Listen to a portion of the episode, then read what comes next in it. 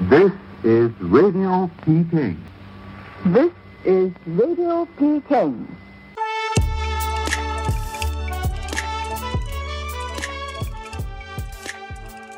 Benvenuti ad un altro episodio di Radio Pechino, l'unico podcast che... Oggi abbiamo con noi Paolo, a.k.a. Apple Tini, per parlare di make-up per uomo, il suo approccio Christian De Sica e di cosa farcene dell'idea di mascolinità nel XXI secolo. Questo ascolto è consigliato ad un pubblico maschile con l'ego non troppo fragile. Buon ascolto?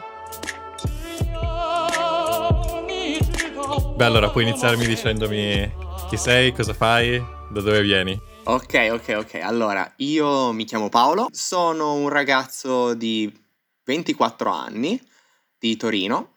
Adesso abito però a Berlino, trapiantato, perché a quanto pare dobbiamo sempre finire così, un po', un po qua, un po' là, eh, però rimaniamo sempre conne- connessi. Um, lavoro al momento un, in, nel customer service di una banca online, però in ogni caso mi sento un po' studente sempre universitario, ecco. Mi manca un po' quel, quell'ambiente, penso che ci ritornerò molto, molto presto. Che cosa hai studiato all'università?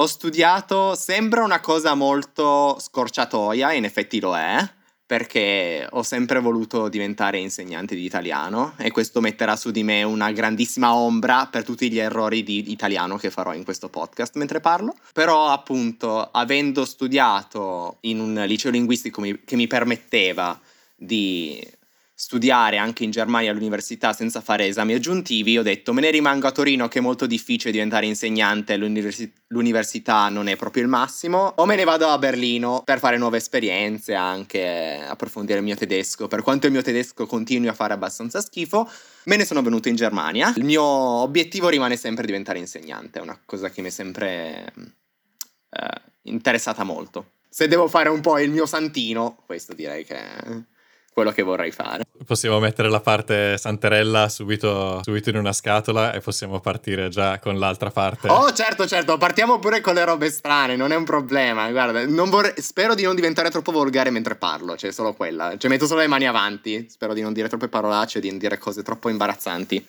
Una parte di me lo spera, però, però più avanti. Ma se metti beep così mi sento stile grandi, grande fratello uomini e donne in cui se dico una parolaccia mettono il beep allora ho raggiunto il mio, il mio obiettivo nella vita. Dire parolacce su, un, mm, su, una piattaforma multimediale in cui mettono il beep allora sei arrivato nella vita secondo me. Ra- Radio Pechino Make a Wish Foundation per, per Paolo.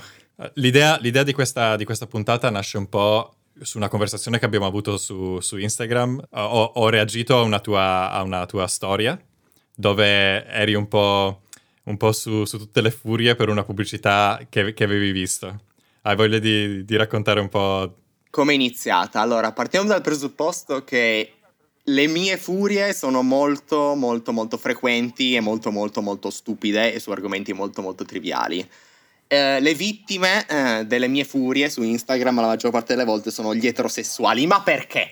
Mettiamo già le mani avanti. Mettiamo già le mani avanti. Non odio gli eterosessuali. Viva gli eterosessuali. Se non ci fossero gli eterosessuali non sarei qui. Però ogni tanto vai un po' in giro e vedi qualcosa e dici: Madonna, che cosa da eterosessuale. Dal, dal mio punto di vista, da uomo gay perso, Uomo gay perso, sono nato col cesario pure, proprio guarda, più gay di platino così non, non si diventa. Vedi qualche cosa in giro e pensi proprio, è proprio una cosa da eterosessuale e ti dà fastidio ogni tanto, no? Cosa avevo visto in realtà?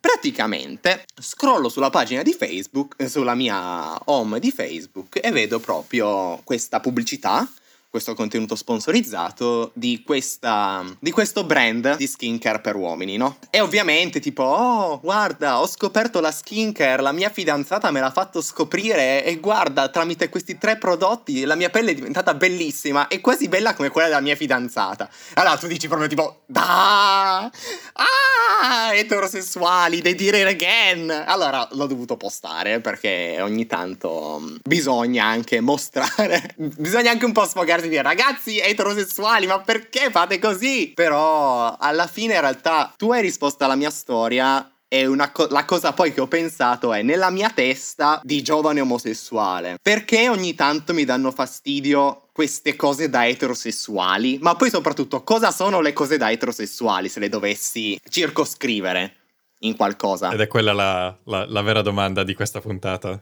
Cosa sono le cose da eterosessuali? Ma poi la domanda è anche, le, cose da eterosessuali sono le cose da tutti gli eterosessuali o sono le cose da uomini o, eterosessuali? Perché in realtà la maggior parte di queste cose le vedo in riferimento agli uomini eterosessuali. E io dico, perché? Cioè è un mio problema, sono io che proietto gli stereotipi, che bene o male è giusto anche ragionare per stereotipi. Però ci ho pensato e ho detto, non sto alla fine proiettando sugli eterosessuali un pregiudizio che anche loro hanno su di me in realtà no, cioè in questo caso mi ha dato fastidio perché era come vedere la proiezione di... Non voglio iniziare subito già col parolone di mascolinità tossica, però in qualche modo sì. E ti dico già il perché. È chiaramente la brandizzazione di una cosa tecnicamente per donne, ma che in realtà è per tutti, pubblicizzata e messa in un bel pacchetto per essere interessante solo per gli uomini, no? E allora io dico, ne abbiamo veramente bisogno? Cioè, è letteralmente un prodotto fatto solo per far sentire un uomo eterosessuale e omosessuale. In realtà non c'è nemmeno lì la differenza. Parto dal presupposto che sia eterosessuale semplicemente perché io, nella mia sfera di esperienza, tecnicamente, grazie, e metto, metto il grazie tra molte virgolette, al mio essere eterosessuale, bene o male, eh, eterosessuale, no, omosessuale, ti ritrovi un po' fuori già da quel discorso di devi fare così, devi fare così per essere uomo, perché in realtà, almeno nel mio caso, secondo i canoni della società, di una determinata società, io già uomo non lo sono, quindi mi trovo già al di fuori di questo discorso, riesco a vederlo con altri occhi. Però appunto questa idea di creare un prodotto che può essere lo skincare, che può essere qualsiasi altra cosa, per far sentire meglio un uomo a sentirsi meglio con se stesso, a fare cose che la società gli dice sono da donna, beh sì, quello mi dà fastidio. No, sono, sono assolutamente d'accordo ed è anche per questo che ho risposto, tua, ho risposto alla tua storia perché mi sono accorto anch'io di pubblicità di skincare per uomini, però quelle che sono arrivate a me erano ancora, ancora diverse, anche se il messaggio che cercavano di mandare per cercare di vendere il loro prodotto era lo stesso, ovvero sappiamo che il tuo cervello da eterosessuale vede prodotti cosmetici e pensa cose da donna.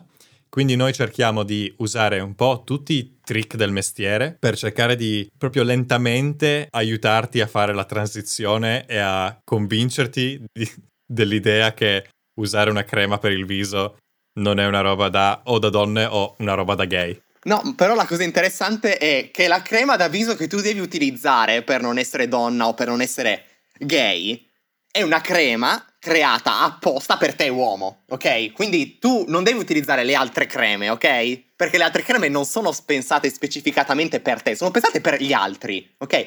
Per te uomo, per se vuoi sentirti uomo ma bello, e anche il branding è diverso, cioè proprio dal punto di vista visivo. Sono riusciti a cambiarlo in una maniera che sia molto conforme anche alla stessa idea di mascolinità base, proprio stereotipo. Quindi packaging slick, quindi pulito proprio, niente fronzoli del cazzo, se proprio devo dire così, o blu o nero, perché questi sono i due colori che puoi mettere, eh, perché non sia mai che diventi giallo o marrone massimo. E ovviamente ci deve essere scritto grande come una casa, men, no? Perché c'è Nivea, ok? C'è Nivea, la metti da parte. E poi c'è Nivea for men. E quindi io, io mi ricorderò sempre, gigantesco la parte da cosmesi per uomo, tu non vedi la cosmesi, cioè tu vedi tantissime scritte in diversi caratteri con scritto man, man, man, man. Ma, ti, ma tipo sì, lo so che è man, però anche in questa idea binaria dei prodotti che devono essere usati dalle donne, prodotti che devono essere usati dai uomini, ma i prodotti delle donne, paradossalmente, forse sì perché c'è l'idea che sono sempre stati solo per donne, qui non c'è nemmeno il bisogno di dirlo, ok, forse, però non c'è scritto per donna, cioè tu hai mai visto Nivea per donna? Però in generale, tutti gli altri brand più generalisti, non c'è scritto uomo. Tecnicamente sono per tutti, anche dal punto di vista chimico. Non è che cambi molto in realtà. Sembra esserci un po' una rassicurazione, cioè una, una necessità di rassicurare chi lo compra che stanno comprando un prodotto, un prodotto da uomini e non un prodotto da, un prodotto da donne. Una cosa a cui stavo pensando prima era che sembra es- esserci un po' un movimento un'intenzione di, dei brand di espandere il catalogo di cose che possono vendere agli uomini, che di solito sono state confinate sempre, sembra esserci un po' sempre meno prodotti per uomini e molti più prodotti per donne in certe categorie. E sembra esserci questa, questa espansione, del, questa necessità di espandere il mercato verso gli uomini per ovviamente guadagnare più soldi, però sfociando in campi che prima erano più per, più per donne, stanno un po' mettendo in questione o comunque in dubbio l'idea di mascolinità e ovviamente perché sono dei brand non sono, non sono dei sociologi, Uh, lo fanno nella maniera totalmente sbagliata, cercando di rinforzare stereotipi piuttosto che, piuttosto che, cercare di distruggerli. Ed è, que- ed è, da questo excursus che abbiamo avuto uh, su, sui cosmetici che abbiamo iniziato a riflettere su qual è il, il, vero modo di fare una pubblicità per uomini su un prodotto di cosmesi. Deve cercare di abbracciare un nuovo tipo di mascolinità o deve semplicemente cercare di naturalizzare l'uso di prodotti prima utilizzati da donne?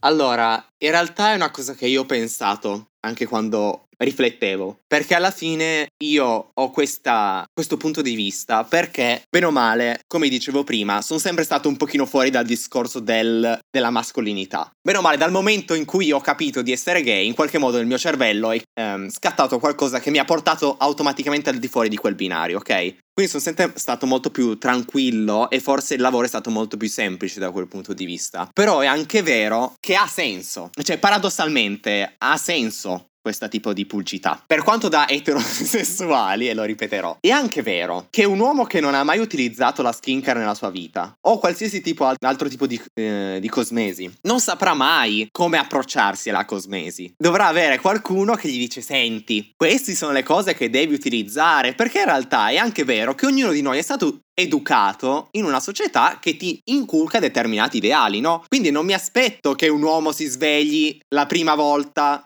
a meno che appunto non sia sempre stato cresciuto o abbia avuto delle esperienze di vita che l'abbiano reso abbastanza al di fuori di questo binario, l'uomo fa questo, la donna fa quello, e non è detto che devi essere nemmeno nato nella famiglia più conservatrice del mondo, eh. Cioè, cioè, per c- certa gente semplicemente un uomo non si potrà mai mettere delle creme addosso ed è, ed è così, va bene. Per raggiungere quel tuo target di uomini che non si metteranno mai la crema, devi renderli un pochino più eh, aperti a questa possibilità. Quindi lo capisco, non è completamente estranea a me questa idea del guarda che va bene anche se ti metti la crema, non ti preoccupare, sarai comunque un uomo come eri prima, non, sai, non diventerai, non lo so, RuPaul, ok, se ti metti la crema, vai tranquillo, ti stiamo con te, ti accompagniamo in questo percorso scrivendo uomo sul barattolo e dicendoti passo per passo cosa fare.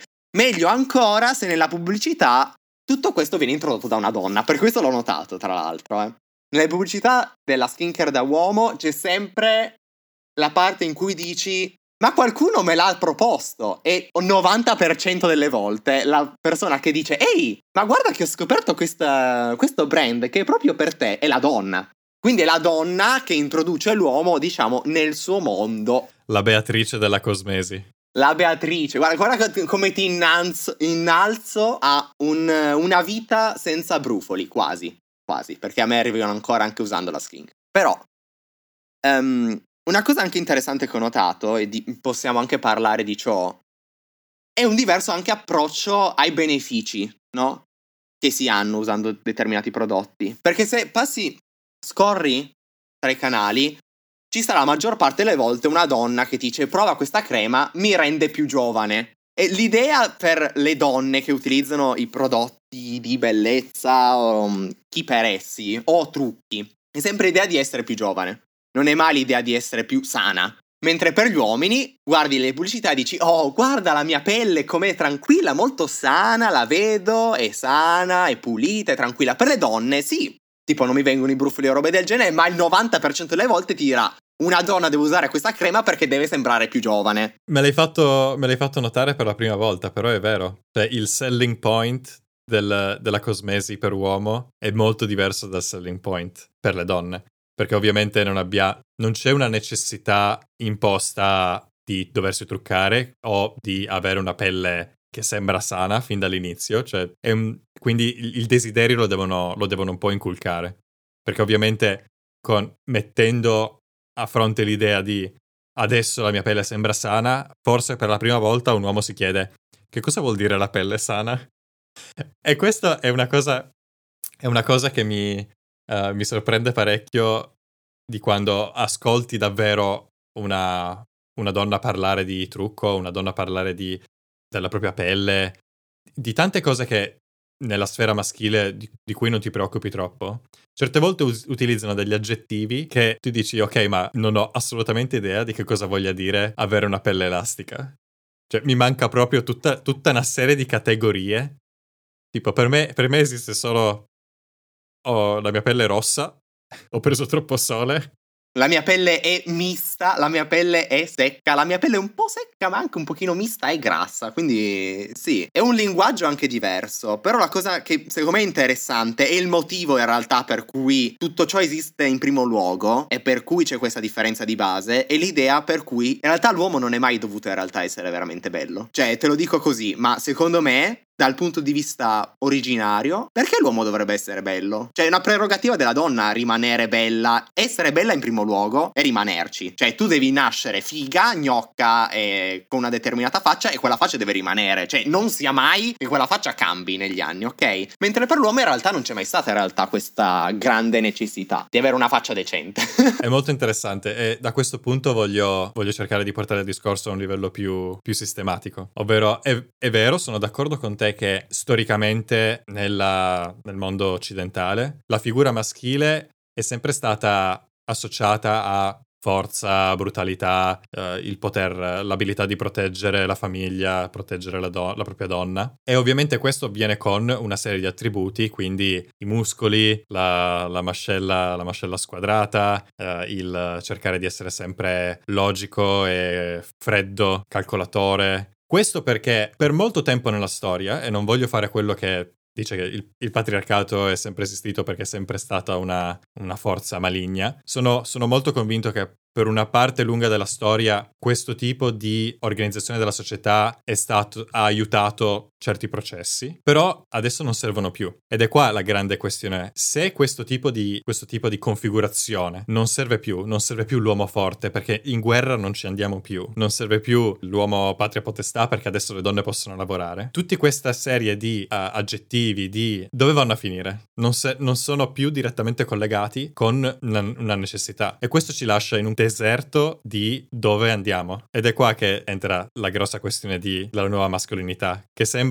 che prima lamentavo, sembrano che i brand, per il fatto che vogliono venderci qualcosa, stanno già spingendo verso questa verso questa direzione, mentre invece noi ragazzi questo tipo di discorso non lo facciamo mai, è, st- è lasciato completamente a, agli, agli, altri, alle femministe di fare discorsi sulla mascolinità, piuttosto che guardarci in faccia e dire ok ma che cosa vuol dire, cosa vuol dire essere uomo per me? E molti, molte persone che conosco direttamente o indirettamente lamentano un po', lamentano senza saperlo, in realtà la mancanza, la mancanza di un ideale di uomo che non sia quello che adesso descriviamo come mascolinità tossica. No, allora, a parte che dobbiamo iniziare con il fatto che secondo me qualsiasi persona che magari qualsiasi uomo tendenzialmente perché le donne a sentir parlare di mascolinità tossica non gliene freghi abbastanza niente cioè bene o male la, la, mascolinità tossica non per dire che le donne o le femministe non gli interessi è una cosa che interessa bene o male tutti però è una cosa che in realtà intacca la vita quotidiana dell'uomo la mascolinità tossica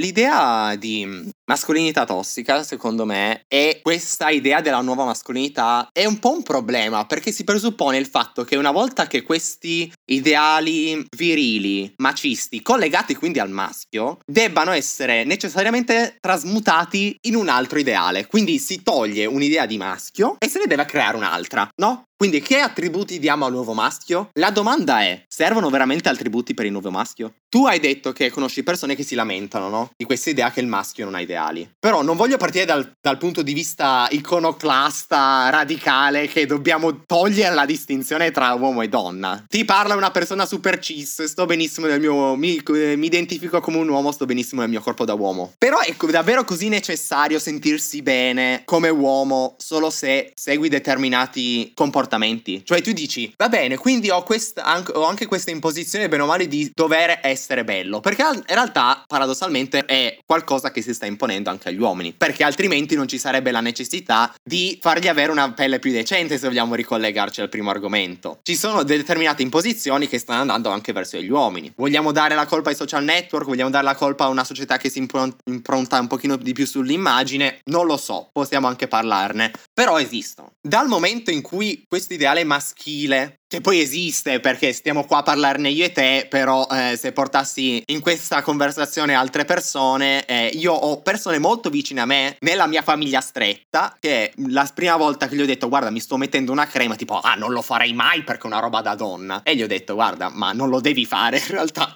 cioè, nessuno ti obbliga a farlo. Semplicemente un uomo che se lo mette non è meno uomo semplicemente perché si mette una crema.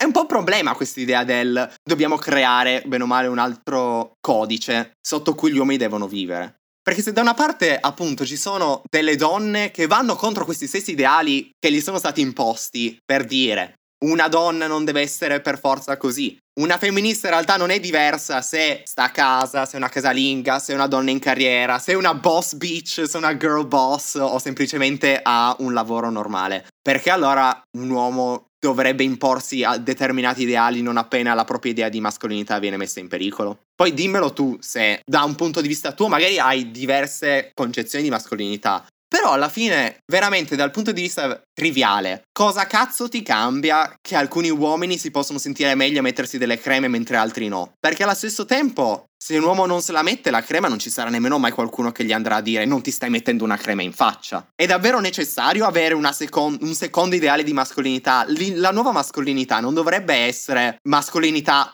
se la vuoi. Cioè, se bene o male sei nato e cresciuto e come carattere hai dei tratti che sono più tradizionalmente virili, va benissimo. Non deve essere un, un canone che deve essere applicato agli altri, però. Quindi, per me, la nuova mascolinità dovrebbe essere mascolinità per chi la vuole. È un po' il dilemma di vogliamo salvare un concetto del passato perché ha ancora potere adesso oppure vogliamo direttamente cestinarlo perché era un po' una merda fin dall'inizio. Penso che la necessità venga dal fatto che il bisogno di identificarsi con un proprio ruolo di genere è più forte in alcune, in alcune persone che in altre. Io non ho mai quasi messo in discussione il mio essere uomo, sempre, sempre solo in relazione con discorsi che ho fatto con persone transessuali quando si va a discutere di sì, ma che cosa vuol dire essere uomo quando si sente sono nata nel corpo sbagliato oppure queste frasi simili, tu ti chiedi, ah però dentro di me non è che ho una vocina che mi dice che sono un uomo e quindi inizi a chiederti, ok, che cosa vuol dire essere uomo e, e tutta questa serie di cose qua. Però non è mai stato troppo un disturbo per me essere un po' deviante, un po' deviante dalla norma, diciamo. Anzi, è qualcosa che ho scoperto col tempo, il fatto che venivo percepito come al di fuori dalla norma. È, è, stato uno shock un po' shock, non troppo shock mia, dei miei primi vent'anni, quando molta gente ha iniziato a, a, a riportarmi, beh, cri- hanno iniziato a chiedermi, ma Christian sei, sei gay, non che ci sia niente di sbagliato.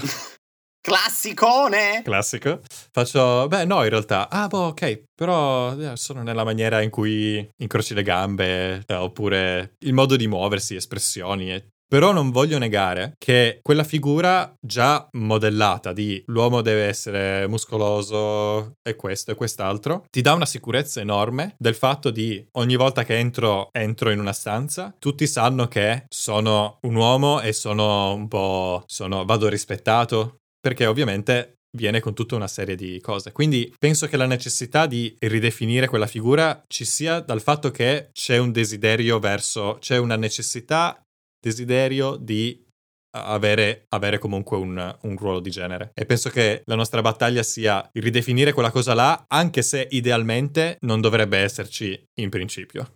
Allora, io ti dico subito che eh, se vogliamo parlare proprio di, dei massimi sistemi, quell'ideale maschile, raramente lo distruggeremo noi in questa generazione. Te lo dico molto sinceramente, c'è sempre stato da millenni e rimarrà per un bel po'. Ed ha da sempre una sua ha sempre una sua attrattiva, bene o male. Na- anche nella comunità gay stessa c'è molto l'ideale dell'uomo muscoloso, non diciamo uh, cazzate, uh, non è che solo perché la comunità omosessuale tende a essere più libera e, magari vede cose sotto una determinata ehm, prospettiva, esiste quel mito dell'uomo muscoloso che bene o male ha la voce bassa, che deve essere particolarmente attivo in determinati mh, contesti.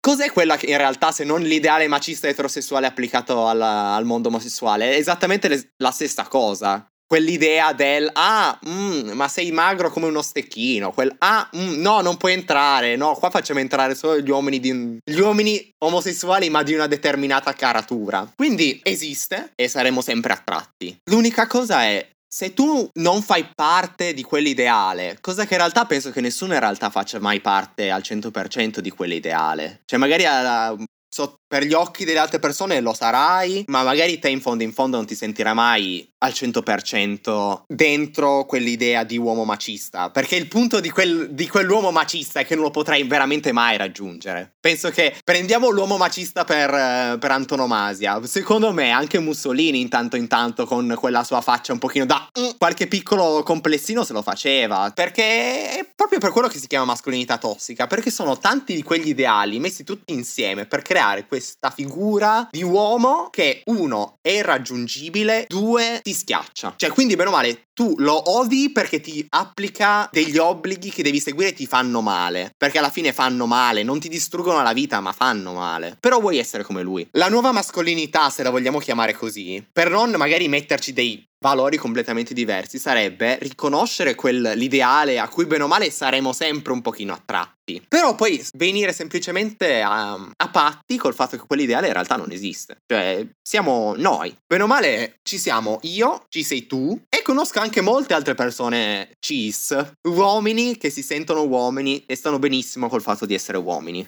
Ok? Quindi non si sentono un altro genere amano la propria mascolinità. Mascolinità nel senso più largo del termine, ovviamente, non mascolinità nel senso la mascolinità tossica. E siamo tutte persone diverse. E il fatto di riconoscere la nostra diversità e capire che non dobbiamo cambiarla. Cioè, siamo noi, siamo cresciuti così e non voglio fare il finto TED Talk, siamo bellissimi come siamo perché altrimenti mi fico due dita in gola, però è anche un po' quello l'ideale di base, secondo me, del mio ragionamento.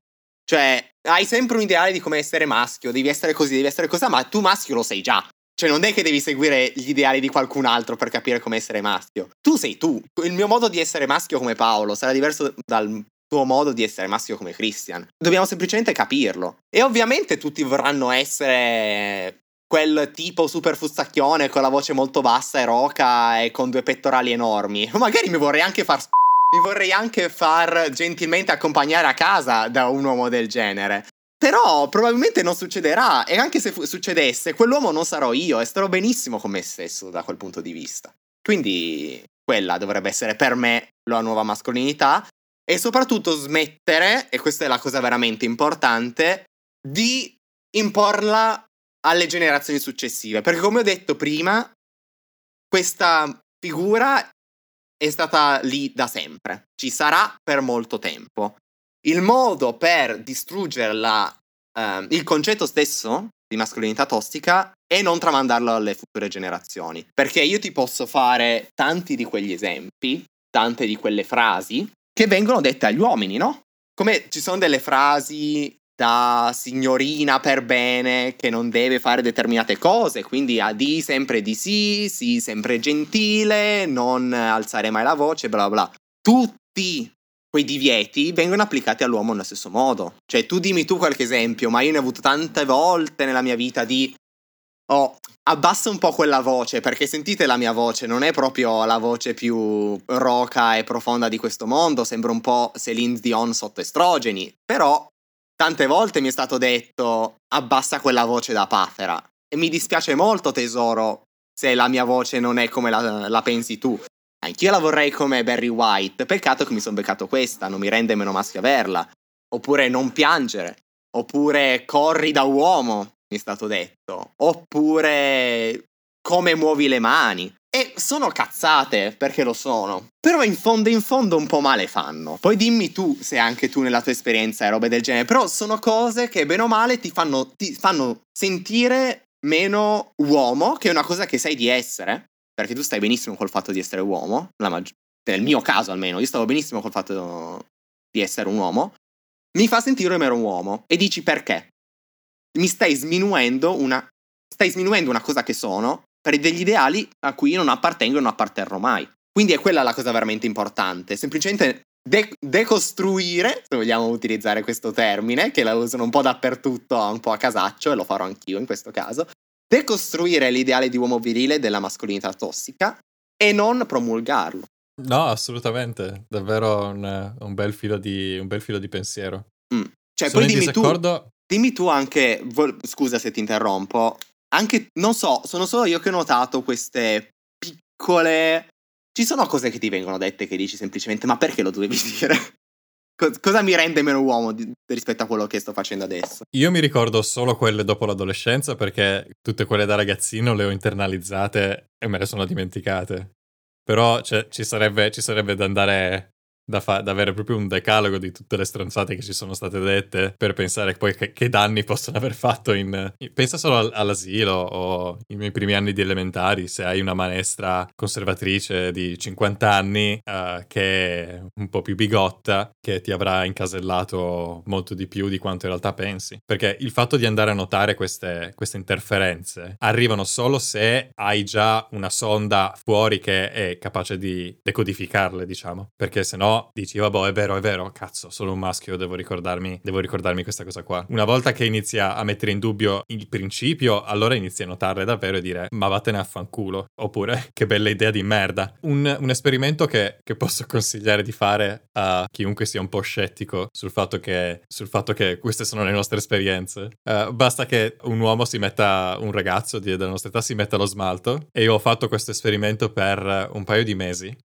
L'ho fatto per varie ragioni, però il giorno, il giorno stesso in cui l'ho messo sono andato, sono andato a una festa e c'è stata proprio una, una reazione. Ero, volevo un po' in realtà vedere qual era, qual era, la reazione, non ho detto niente. E c'è stata proprio una, una varia gamma di reazioni, sia da amici che conoscenti che, che sconosciuti da totalmente ignorato a complimento. Uno mi si è avvicinato a persone che non conosco, eh, mi fa: Guarda, nessuna, nessuna, offesa proprio, però sono proprio davvero attirato da, dal tuo smalto. Cioè, mi piacerebbe proprio capire eh, perché l'hai fatto.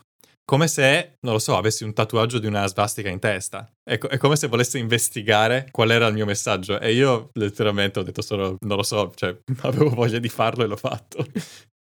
Il mio messaggio e che lo volevo fare. Ma in realtà una cosa che ho notato, sempre pensando prima di... quando mi ha chiesto di fare il podcast, non è anche un po' vero in realtà che quando, c'è anche quest'idea già rodata nel discorso contemporaneo che gli uomini possono essere femminili ma solo in determinate situazioni e non nella quotidianità. Perché ci ho pensato anche pensando alla cosmesi, no? La cosmesi e la skincare soprattutto è una cosa che devi fare ogni giorno. Quindi bene o male permea nella tua quotidianità. È per quello che secondo me può essere problematica venderla a un uomo. Perché stai cercando di diventare più femminile, e lo uso ta- con tantissime virgolette, nella tua quotidianità. È un rituale femminile che permea la tua quotidianità. Mentre in realtà, paradossalmente, per un uomo, un uomo può essere femminile, ma in determinate situazioni. Prendiamo appunto quello che dicevi nella prima puntata. Un uomo non verrà mai preso in giro perché fa il finto omosessuale in uno spogliatoio. O perché fa delle battute. No, non delle battute omofobe per forza, ma perché boh, è con i suoi amici e fanno un po' le, le queen della situazione. Oppure ha l'ideale del femminillo, l'ideale della drag queen che in realtà anche solo nella TV c'è. Non è che sia osteggiata particolarmente. Soprattutto determinati ideali di drag queen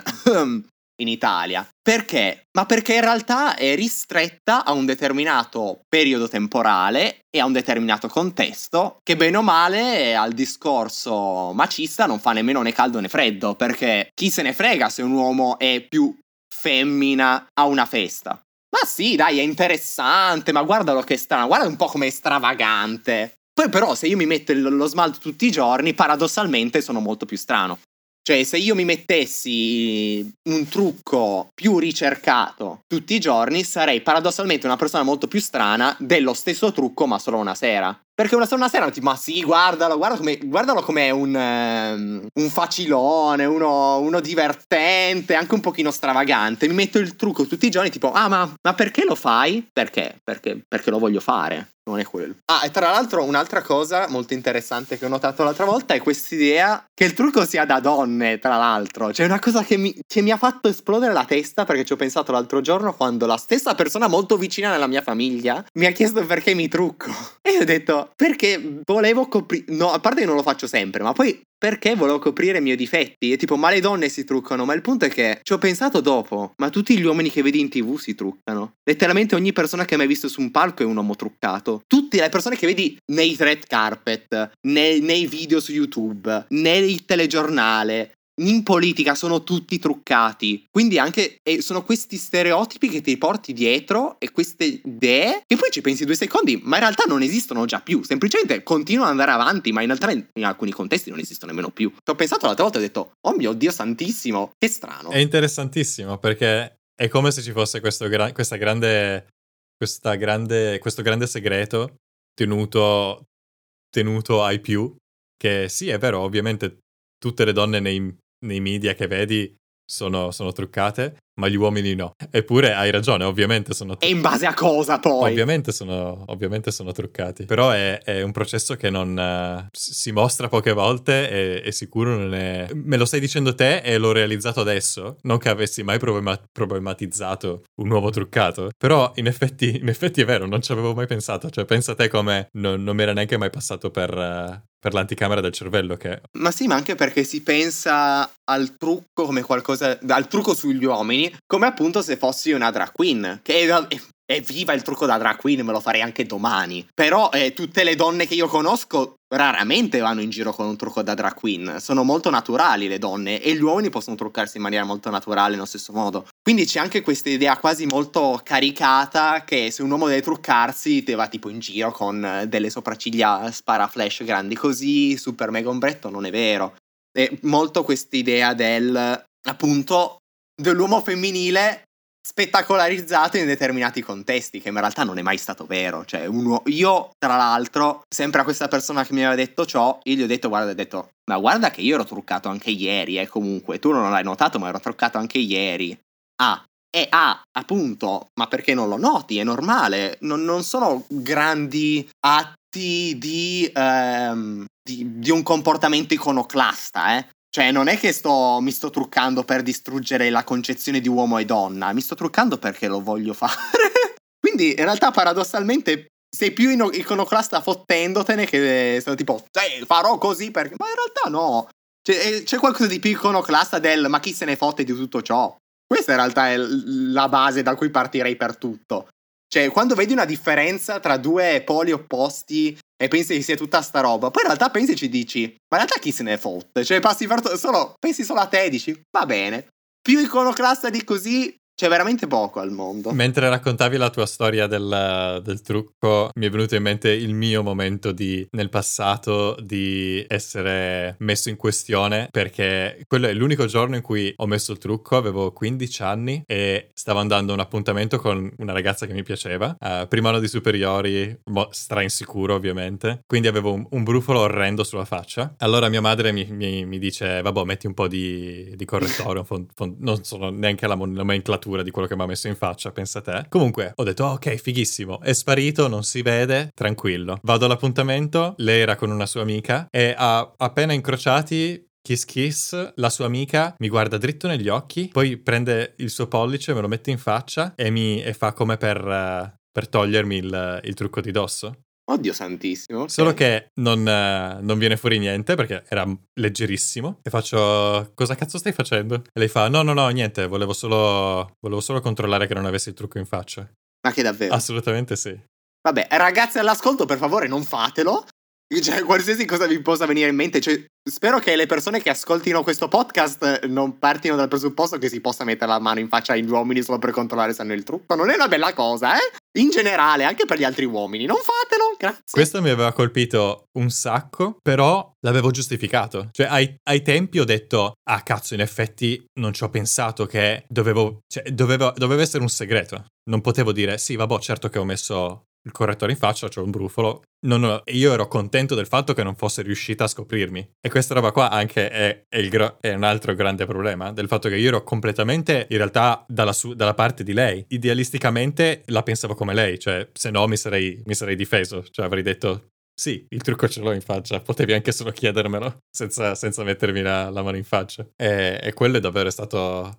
Mi è tornato in mente adesso, però a- ai tempi comunque mi aveva colpito. Ma Cioè, perché in realtà secondo me 15 anni, appunto, però mai più messo, mai più messo niente in faccia. Mm. Assolutamente.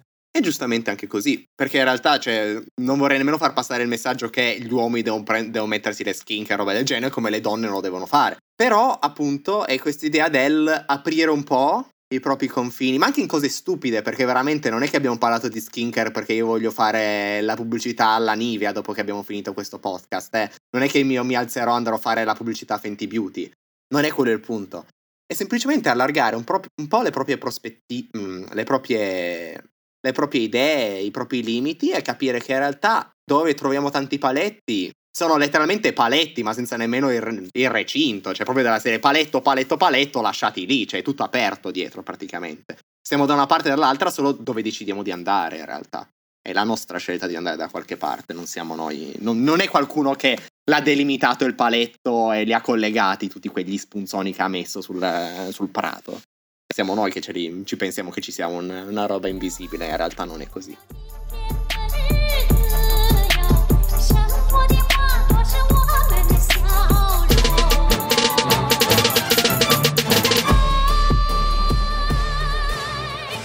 Essendo tutti e due espatriati, mi piacerebbe come ultimo filo filologico chiederti un po' qual è la tua differenza, la differenza che hai notato eh, in Italia e in, eh, in Germania. E se pensi che questo tipo di discorsi può avere, c'è qualcosa nel carattere sociale italiano che può essere un problema per questo tipo di ragionamento oppure in realtà ci può essere una, una via per, per essere addirittura accelerato Ok, allora io parto dal... metto le mani avanti.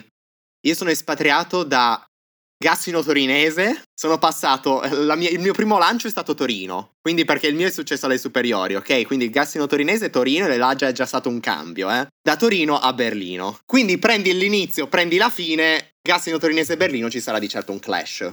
Anche perché Berlino, tieni conto che non è la Germania. Rispetto a molte altre città della Germania, Berlino è molto più hardcore da quel punto di vista. Quindi, indubbiamente, passare da Gassino Torinese a Berlino c'è stato un grande cambio. Anzi, io mi ricordo il primo anno che sono venuto qua, discutendo con la mia coinquilina, pensavo anche al fatto che questa, tutto questo dibattito sul non binary, binary, quindi questa idea di creare quasi non un terzo genere, ma varie alternative ai due generi.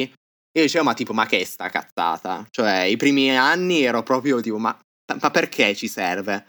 Però poi indubbiamente Berlino è una città così tanto aperta in cui in determinati momenti con ste cose ci devi proprio sbattere contro con la faccia, perché le incontrerai di certo. Quindi, ovviamente, in Italia penso che ci sia non arretrato, è un brutto termine, perché in realtà non è colpa di me, te e degli italiani in... Vabbè, gli in generale è un grande popolo, quindi forse sì. Però del singolo italiano no, perché dire che arretrato è una brutta parola.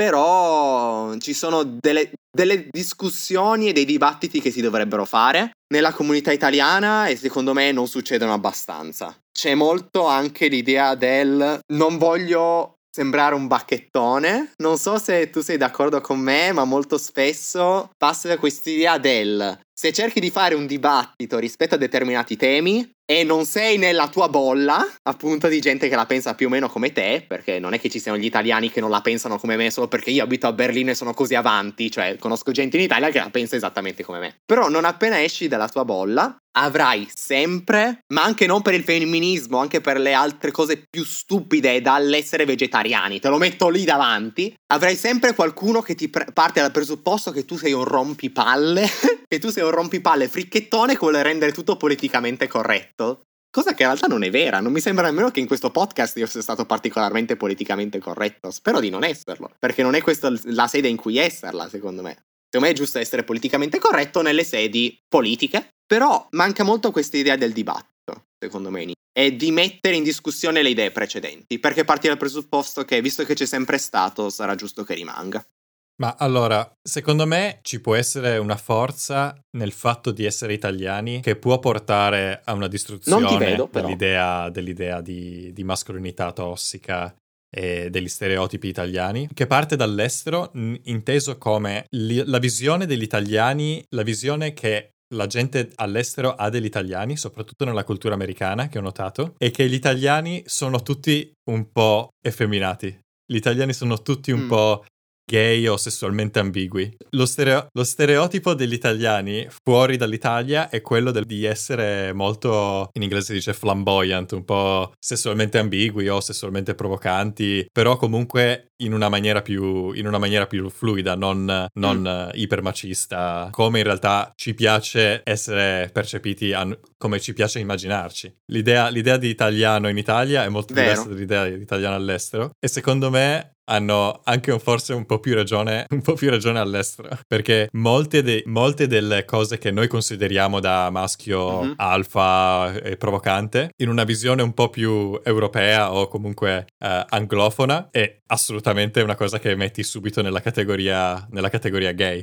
Tipo, te andare in giro con la camicia Esatto. aperta con una collanina d'oro eh, che, mo- che mostri? Eh, quello direi di sì. È incredibile, è incredibile come la, la totale arbitrarietà di queste, di queste cose, no? No, semplicemente però è una cosa che appunto noti quando sei al di fuori dell'Italia. Poi per me è vero, me l'hai fatto notare tu adesso perché io appunto essendo già flamboyanti mio, cioè non è che la gente mi arriva a dire Ah ma sei Italia- italiano e sei così flamboyant, io sono già flamboyant, quindi se me lo dicessero direi boh sì. Però mm, è una cosa che mi hai fatto notare che però devi scoprire una volta che esci dall'Italia. Io infatti penso all'Italia come Italia tra gli italiani e in Italia paradossalmente trovo tutto molto più, non voglio dire stagnante, ma un pochino molto, un pochino più lento. Ecco, è molto più difficile raggiungere determinate conversazioni che magari stiamo avendo in altri paesi, ma anche solo perché se tu esci dall'Italia e vai a fare, vai a lavorare, vai a studiare all'estero, ti ritroverai in un eh, determinato ambiente tendenzialmente multiculturale che ti spingerà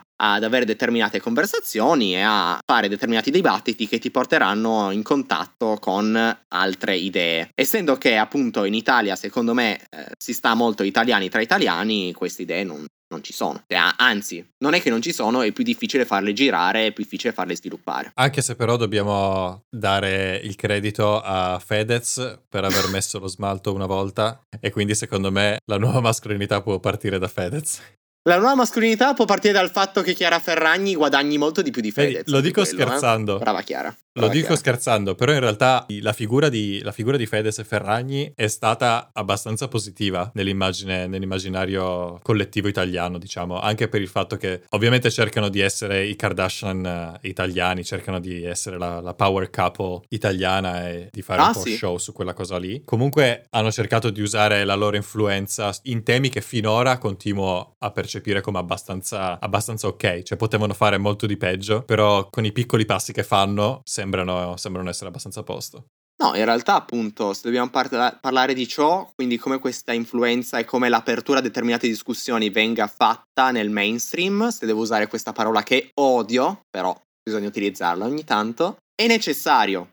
Cioè, non posso pa- partire dal presupposto che determinate conversazioni in Italia verranno iniziate da femministe, intellettuali femministe, oppure mh, grandi mh, sociologi, filosofi. Non succederà semplicemente perché per cogliere, per portare il messaggio alla società mainstream è necessario un, un veicolo più semplice. Quindi per quanto magari possa vedere i messaggi che passano sui social da una coppia come Chiara Ferragni e Fedez, e tutte le critiche che si possono fare, io sono d'accordissimo col fatto che anche in un contenitore più frivolo siano state fatte e anche abbastanza bene, come se vogliamo parlare anche del fatto di mascolinità, Achille Laura Sanremo è l'avanguardia dell'arte? È la- il baluardo della queer culture? No, non lo è, però ha fatto eh, il suo lavoretto, ma ne ha fatto un po' parlare. In ogni momento, se c'è una cosa che veramente io credo, è che il dibattito migliora tutto. Cioè il dibattito sano migliora tutto. Non voglio dire il, il dibattito salverà tutti perché non è così. Però è vero che tramite la discussione e tramite lo scontro tra culture, tra punti di vista, ne nascerà sempre qualcosa di migliore. E quindi è giusto anche iniziarlo in un determinato modo. E nello spirito del dibattito che nella prossima puntata intervisterò un, un nazifascista omofobo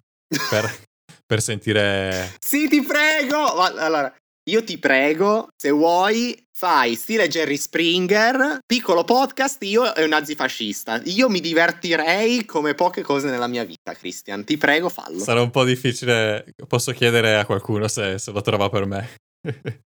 Comunque, detta, detta stronzata, ti ringrazio, ti ringrazio molto di aver dedicato un'ora e mezza a questa discussione. Prego, è stato Ti un faccio piacere. un'ultima domanda.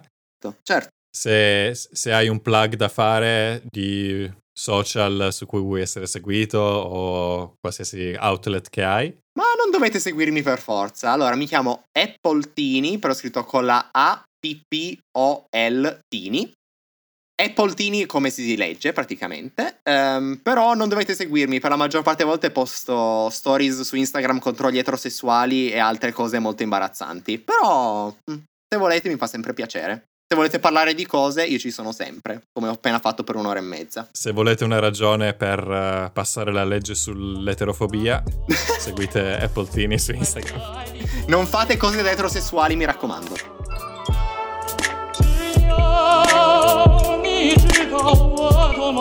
Ringrazio ancora una volta Paolo per essersi prestato a questa tortura cinese. Radio Pechino è un podcast politico popolare scritto e diretto da me le grafiche sono di Simone Blax e la musica è di Howie Lee. Mi raccomando di condividere il podcast se vi è piaciuto o se non vi è piaciuto di scrivermi una mail a radiopechino.gmail.com. Alla prossima!